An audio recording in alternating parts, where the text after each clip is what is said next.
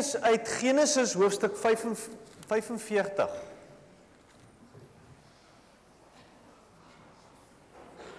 Ons is besig met 'n reeks wat ons mekaar gesê het, ek in my huis, ons wil die Here dien.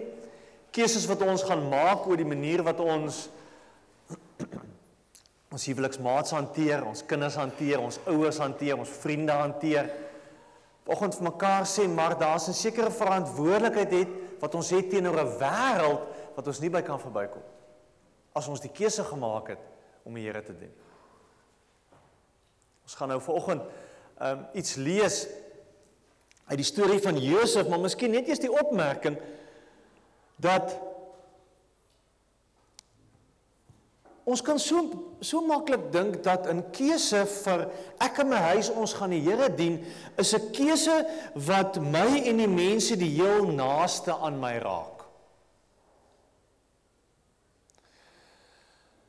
Ons kan so maklik in die slagglad slaggat trap om te dink dat 'n verhouding met die Here gaan primêr daaroor dat ek moet my saak met die Here regkry. Of in grand woorde oor persoonlike heiligmaking. En dit gaan daaroor. Dis baie belangrik dat jou saak met die Here moet reg wees. Maar daar's 'n tweede faset waarmee ons nie altyd so goed is nie. Daar's ander kerke wat beter is daarmee. En dis die faset van, hey, ons oë moet oopgaan vir 'n wêreld buite ons. Verhouding met die Here, 'n verhouding met die Here beteken nie net my saak met die Here is reg en ek en my huis ons is fyn nie. As ek met my deur uitstap, is daar 'n wêreld wat nie fyn is nie. En 'n keuse wat ons uitoefen om te sê ek wil die Here dien, is 'n keuse om te sê ek gee die volgende tree. En hoe lyk daai tree? Kom ons lees. Ehm uh, Genesis 45. Ons gaan daar by vers 1 lees. Ek gaan nou net so 'n bietjie die agtergrond vertel van waar hierdie gedeelte staan, maar ons begin by vers 1. Josef kon homself nie langer bedwing voor die mense wat hom bedien het nie. Hy het hulle almal beveel om van hom af weg te gaan en daar was van die wat hom gedien het nie een by hom toe hy hom aan sy broers bekend gemaak het nie. Hy het so hard gehuil dat die Egiptenaars en die mense in die Farao se paleis gehoor het. Toe sê Josef vir sy broers: Ek is Josef. Leef pa werklik nog? Sy broers kon hom nie antwoord nie. Hulle was te bang vir hom. Maar hy het vir hulle gesê: "Kom na my toe." En toe hulle nader kom, sê hy: "Ek is julle broer Josef. Julle het my verkoop en ek is Egipte toe gebring." Vers 5. Maar julle moet nou nie sleg voel of bang wees omdat julle my verkoop het nie. Want God het my vir julle uitgestuur om lewens te red. Dis nou maar die tweede jaar van hongersnood in die land. Daar lê nog 5 jaar voor waarin daar nie geploeg of geoes sal word nie. God het my vir julle uitgestuur om vir julle 'n oorblyfsel in hierdie land te laat oorbly, om julle aan die lewe te hou en sodat baie aan die dood sal ontkom. Dis nie julle wat my hierheen gestuur het nie, maar God. Hy het my laat aanstel as die Farao se raadgewer en as bevelhebber oor sy huis en as regerder oor die hele Egipte.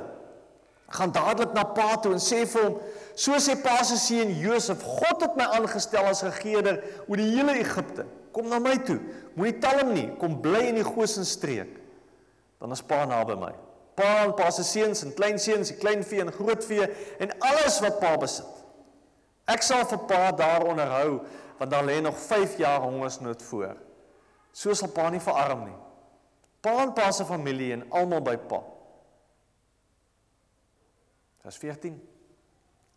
Toe Jawes Josef se broer Benjamin en hy huil.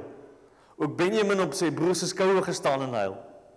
Josef het al sy broers gesoen en daar by hulle gestaan en huil. Eers daarna het sy broers met hom begin praat. Die mense in die Farao se paleis het gehoor en gesê Josef se broers het gekom. Die Farao en sy amptenare het dit goed gevind.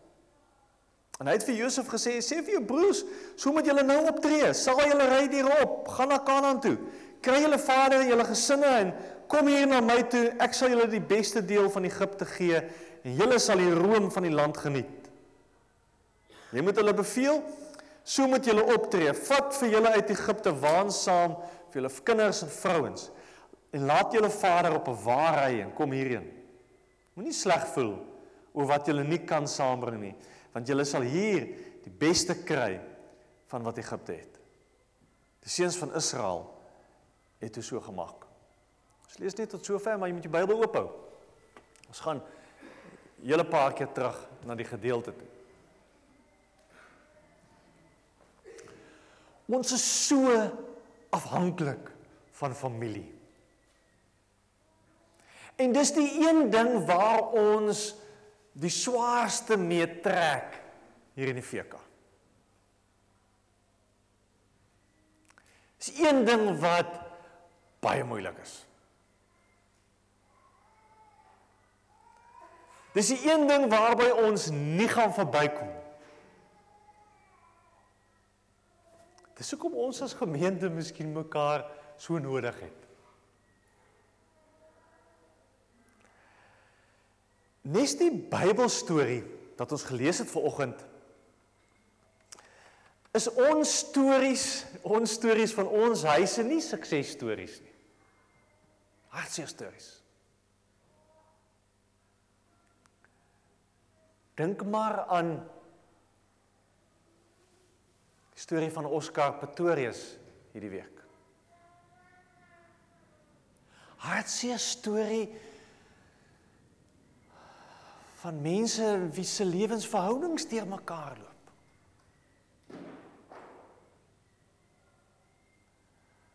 Dink maar aan die hartseer storie van hoeveel kerke wat uit mekaar uitgeskeer word. Families wat vernietig word. Verhoudings wat nie goed is nie. En Josef kom ook uit so huis uit. As jy 'n bietjie die storie van Josef gaan lees, gaan jy agterkom maar daar was maar geweldig spanning in sy huis tussen hom en sy broers. Sy pa Jakob het nie altyd situasie tussen die kinders goed hanteer nie. En hierdie jaloesie het opgebou en opgebou tot op 'n punt dat sy ouer broers goed aangevang het wat hulle nie miskien aan gedink het nie. Hartseer verhaal soos baie stories in die Bybels van verhoudings wat moeilik is.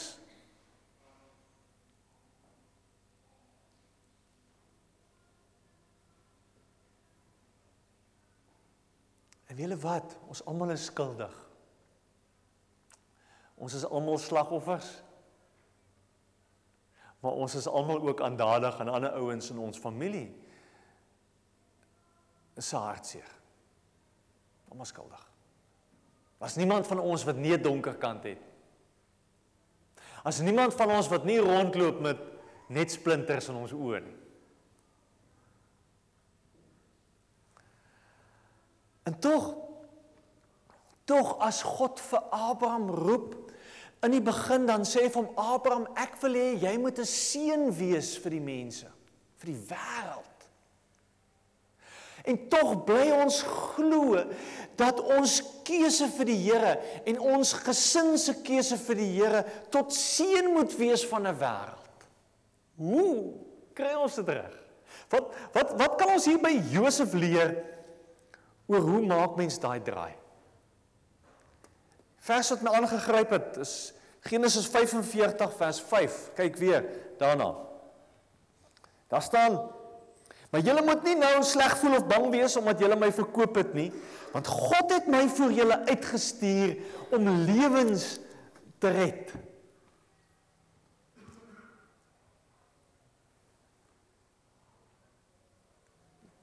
Josef se verhaal maak op 'n belangrike punt 'n draai. Want na alles wat met hom gebeur het, na alles wat hy deur is, maak hy die slotsom en kom hy en hy sê God het my voor julle uitgestuur. God het 'n plan gehad. En onthou nou mooi, Josef kon met kwade gevoelens rondgeloop het. As daar een ou was wat grudges kon gedra het, dan was dit hy. Hy is keer op keer in sy huis verneder, uitgespot, gelag. Sy broers het hom verkoop as 'n slaaf. Hy het as 'n slaaf gewerk in 'n vreemde land, in 'n vreemde kultuur waar hy niks verstaan het nie. Hy is in die tronk gegooi vir goed wat hy nie gedoen het nie. En as daar een ou is wat die reg gehad het om te kon vergeld, dan was dit Josef.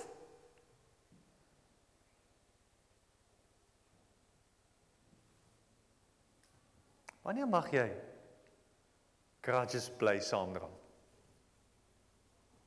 As hulle jou hoesie gemaak het.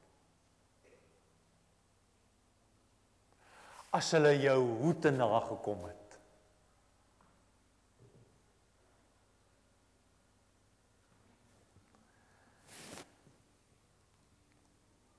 Maar Josef neem 'n ander besluit.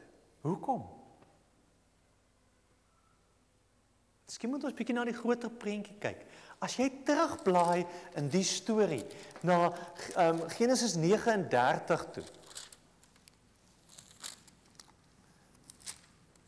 Hier in Genesis 36 37 lees ons van Josef se drome en hoe sy broers hom verkoop en dan lees ons in Genesis 39 vers 2 eh, vers 1 sê Josef is verkoop of was 'n slaaf gewees vir Potifar en dan vers 2 die Here was by Josef en dit het baie goed gegaan met hom. Volgende vers Hy het in die huis van sy eienaar die Egiptenaar gebly. Toe Potifar Josef se eienaar sien dat die Here by Josef is en dat die Here alles wat Josef aanpak laat slaag, was Potifar hom getresind. Josef kom op 'n punt kom en sê ek's 'n slaaf. Hoe kon julle dit aan my doen? Nee. Daar was 'n ander gesindheid by Josef. As jy omblaai Genesis 39 vers 9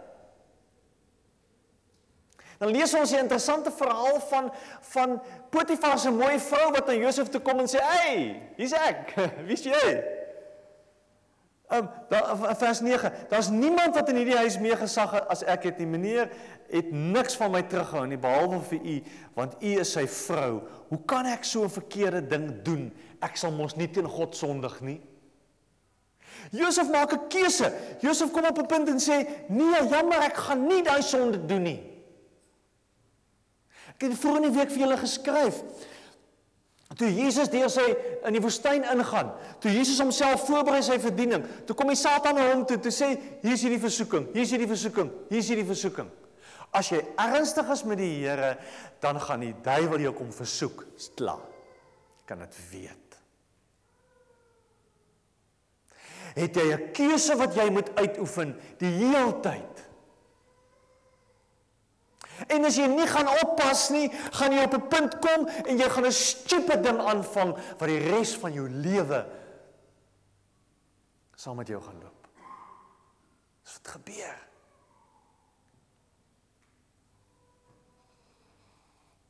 Dis hoe ernstig ons moet wees oor versoekings.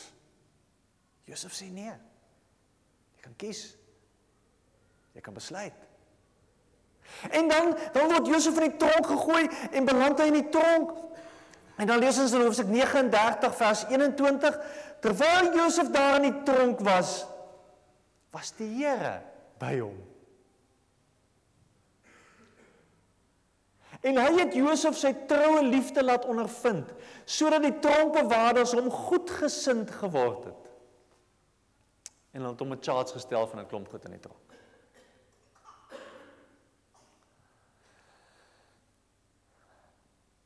En ons lees hoe die Here vir hom die vermoë gee om mense se drome uit te lê. En hy vertel hulle die drome.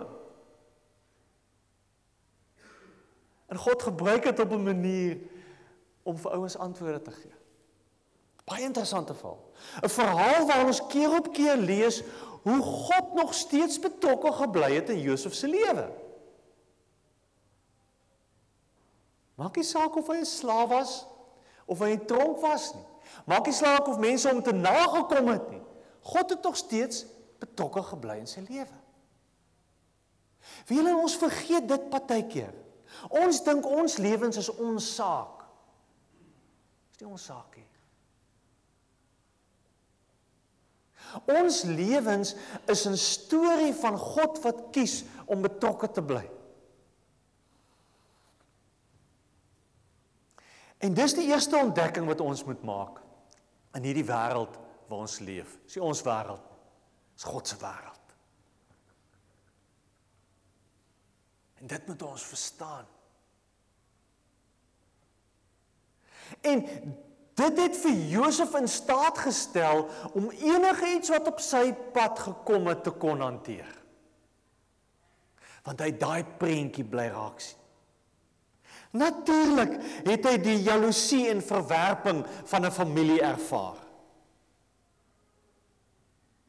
Die vele wat dit dit is sal weet, dis nie net so en jy kom maar oor en jy gaan aan met jou lewe nie. Jy weet hoe is dit as mense jou drop en jou teleurstel?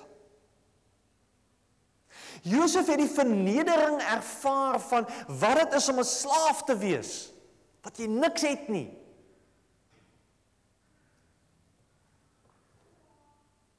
Josef het verstaan wat dit is om versoek te word.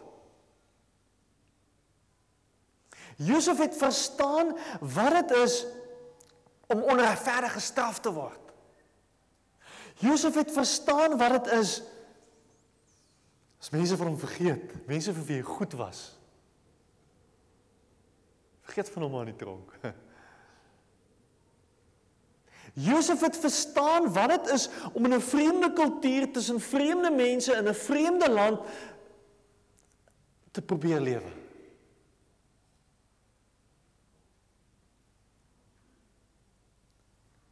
Josef moes 'n keuse maak of hy die kans gaan waag om met die drome van mense te gaan en te sê weet jy God het vir my iets gewys oor jou lewe. En hy vat die kans.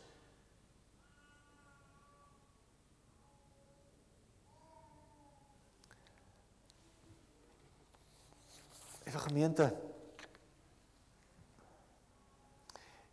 Josef het nie toegelaat dat bitterheid en kleinserigheid en onvergewensgesindheid en daai tikkie daai tikkie kwaad wat in jou is in sy hart bly woon nie. As ons onderskat dit. Ons dink ons kan vir daai goed in ons lewens plek los en die Here dien. Ek baie mooi hoor. Ek kon dink julle stort ouens Christen mense se lewens in duie. Ek lees 'n skokkende ding, skokkende ding hierdie week van 'n ou wat skryf en sê on, ons mis die punt want Jesus kom en Jesus sê follow me, volg my. Jesus sê nie worship my nie.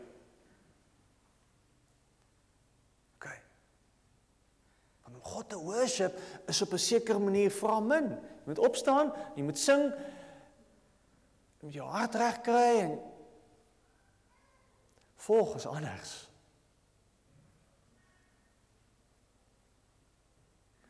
En ongelukkig om die regte keuses te maak in die lewe, moet jy daai keuse maak van ek volg die Here. Ek's gehoorsaam aan die Here. Wat worship gaan insluit?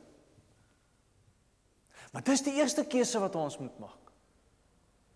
Want want Josef ontdek wat hy hier in Genesis 45 vers 5 sê. As hy sê God het my voor julle uitgestuur om lewens te red, dan Josef God se droom raak gesien. God se prentjie raak gesien. Want want Josef besef dis nie my broers se vergifnis of se belydenis wat die verskil in my lewe gaan maak nie. Dis die mense wat gaan kom en sê ek is jammer nie. Dit gaan nie dit gaan jou lewe omkeer nie. Dis wat ons laas week vir mekaar gesê het. Dis die ontdekking van wow, God is vir my goed en God is vir my lief en God is betrokke in my lewe. Daai ding ontdek. Hoeveel keer het jy hierdie week op pad werk toe, daar by jou werk, by die huis, net gesit en dink, net die gedagte deur jou kop laat gaan, wow. Sjoe, die Here is my lief. Hoeveel keer? Dis wat dit is. Dis waar ons moet begin wees. Daai ontdekking maar joh, hierdie groot God wat aan die kruis sterf wat vir my wat vir my kom vertel hoe lief hy vir my is. Hy's lief vir my. Hy dink nou aan my. Dis wat moet begin gebeur. Josef sit in 'n tronk. Josef is 'n slaaf. Josef is in 'n gat in 'n grond en hy dink God is hier by my. En dit maak dat hy anders optree.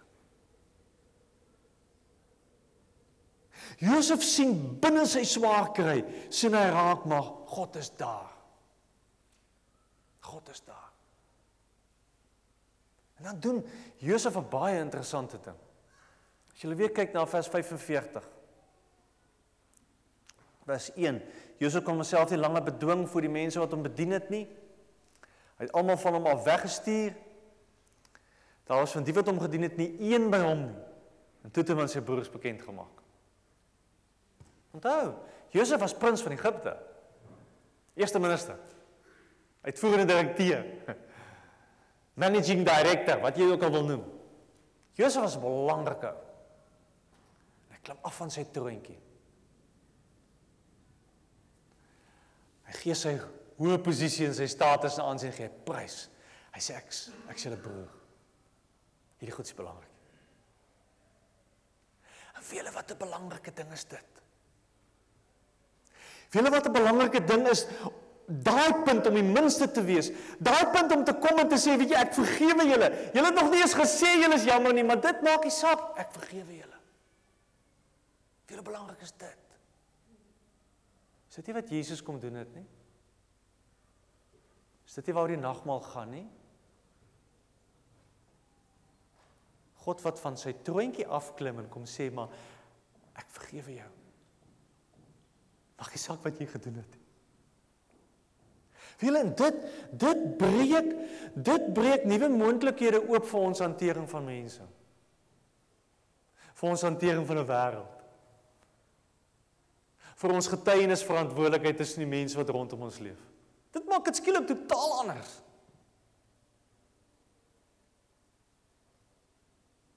Dis een ding wat wat wat ons hier by Josef leer wat moeilik is vir ons.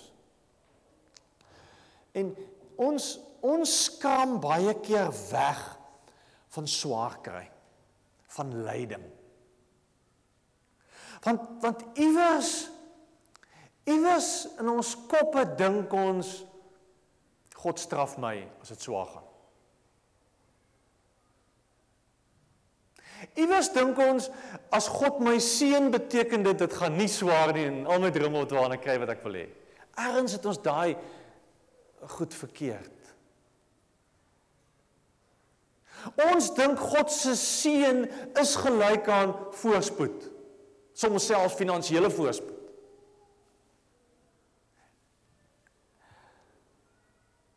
En as dit swaar gaan, dan voel dit vir ons God het ons vergeet. God hoor nie vir ons nie. God stel nie belang nie. Uh ek, ek is nie in God se guns nie uh, of ergens is daar sonde wat Here nou eers moet uitsorteer en dan sal dit nou weer met my goed gaan. Josef ontdek dwars deur sy lewe, maak nie saak wat gebeur nie, God is daar. Maak nie saak hoe swaar dit gaan nie. God is daar. Maak nie saak hoe moeilik daai versoeking is nie. God is daar. En dis wat ons moet verstaan as ons ons verantwoordelikheid teenoor die wêreld wil nakom. Daar waar jy sit en werk, God is daar. Daar waar jy op pad is na jou werk toe, God is daar. Daar op die tube, God is daar. Op elke draai, om elke hoek, op elke punt in jou lewe is God daar.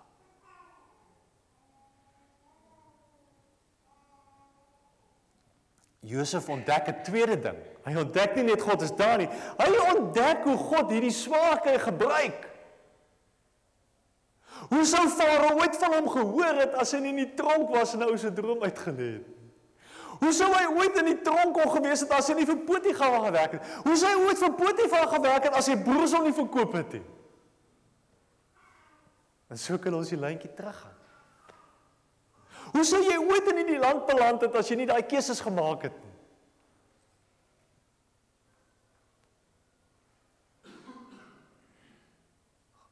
God is met iets baie groters besig. As net ek wat hierdie goed in my lewe probeer uitsorteer.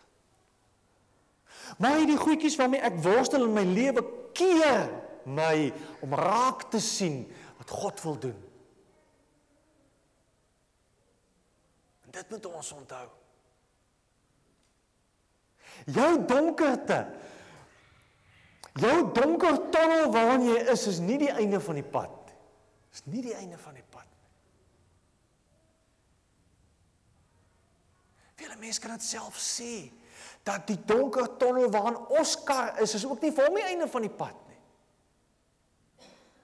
Ook daar is God by hom. Weet nie watter tonnels jy is nie. Weet nie watter donker goed is op jou pad. Jy moet weet jy is nie alleen daar nie. Jy is nie alleen daar nie.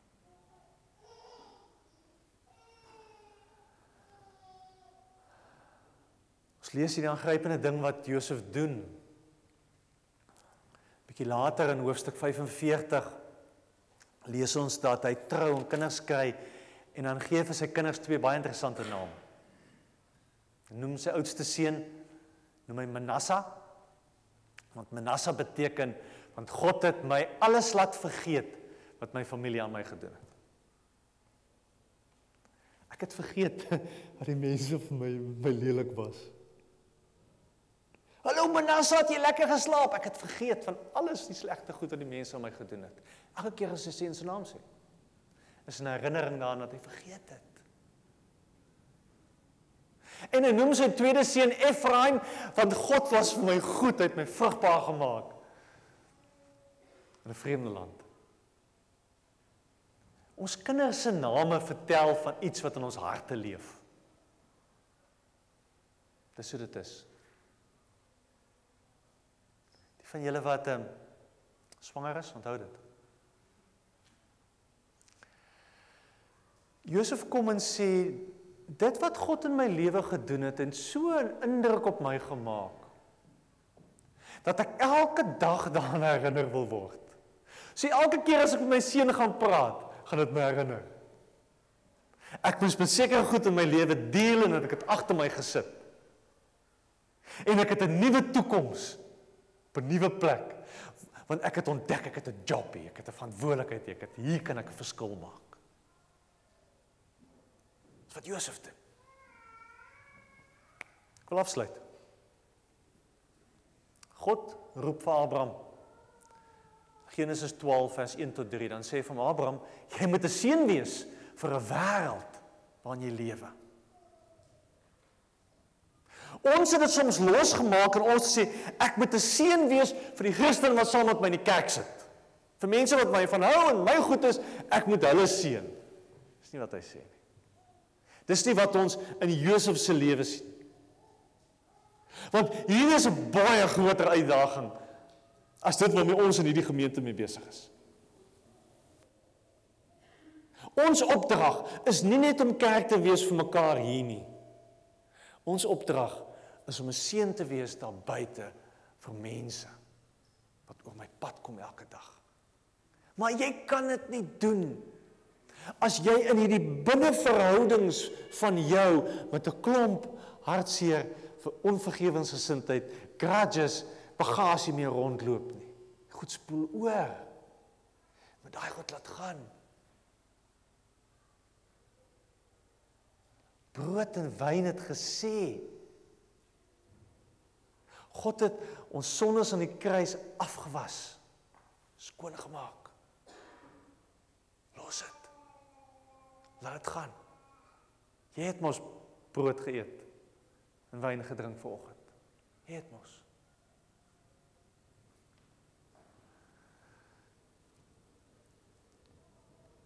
Nagmaal kom sê vir ons 'n tweede ding wat ons soms nie mooi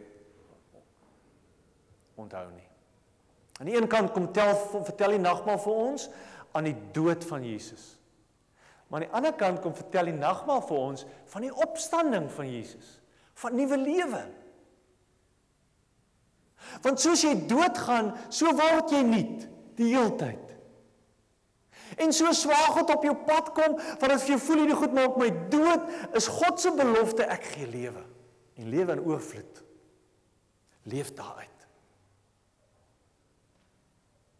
Dan kan jy 'n seën wees vir mense rondom jou. Ek wil afsluit. Hier het 'n klompie mense, ja, het baie mense 5 Sondae gelede opgespring en gesê ek en my ons wil Here dien. Ek het net genoeg plakketjies gehad. Ek weet nie watter keuses julle die afgelope 5 weke gemaak het nie. Wat ek weet is daai keuses gaan 'n impak hê op jou en op jou kinders. By ouens is al met jou werk en ouens is al met jou lewe en ouens is al met jou ry en op plekke toe gaan. Dis nie maar net 'n keuse wat jy gemaak het vir jou en jou vrou en jou en jy en jou man of jy en jou ou en meisie of jy en jou kinders. God dink baie groter. God het 'n baie groter plan as ons klein keuse. So daai keuse hou aan om my keuse te maak. Hou aan om my keuse te maak. Ek wil die Here dien. Ek wil ek wil my verantwoordelikheid nakom. Ek wil hier in my donker gat wil ek raak sien God is by my. Ek wil in die swaarte van my ontdek maar ek's nie alleen nie. Lewe is moontlik. Net daar. Kom ons bid. Hemelse Vader. Baie dankie dat U vir ons baie lief is. Here baie dankie dat ons na U toe mag kom. Maak nie saak hoe diep en donker ons tonnel is nie. Maak nie saak hoe hoe seer ons al gekry het in die lewe nie, Here. Maak nie saak hoeveel hoeveel hartseer daar is nie. Here maak nie saak hoeveel keer ons al te nagekom het nie. Hoe hoeveel keer goed in ons lewe nie uitgewerk het nie. Maak nie saak nie.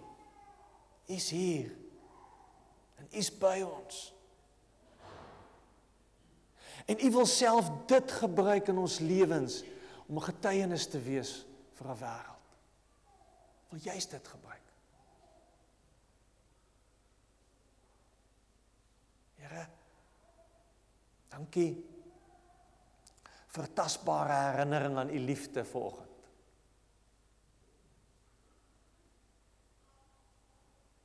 Dankie vir 'n familie waarvan ons mag deel wees. Dankie dat ons as familie, as kerk, as gemeente ook mag kom en sê Here maak ons oë ook oop vir die wêreld waarin U ons neergesit het. Ja Here, en dankie vir vir alles wat U vir ons gee, vir alles wat ons verniet kry, vir alles wat ons nie verdien nie. Dankie daarvoor. Dankie vir U genade. Dankie vir vir brood en wyn. Dankie Jesus dat U vir ons gesterf het. Dankie vir lewe. Dankie dat ons van U afhanklik mag wees en van U afhanklik mag bly vir elke asemteug die heeltyd. Maar dit gaan nie oor ons nie, Here. Maar dit gaan oor die pad waarop U ons vat. U plan met ons lewens. Bid dit in Jesus naam.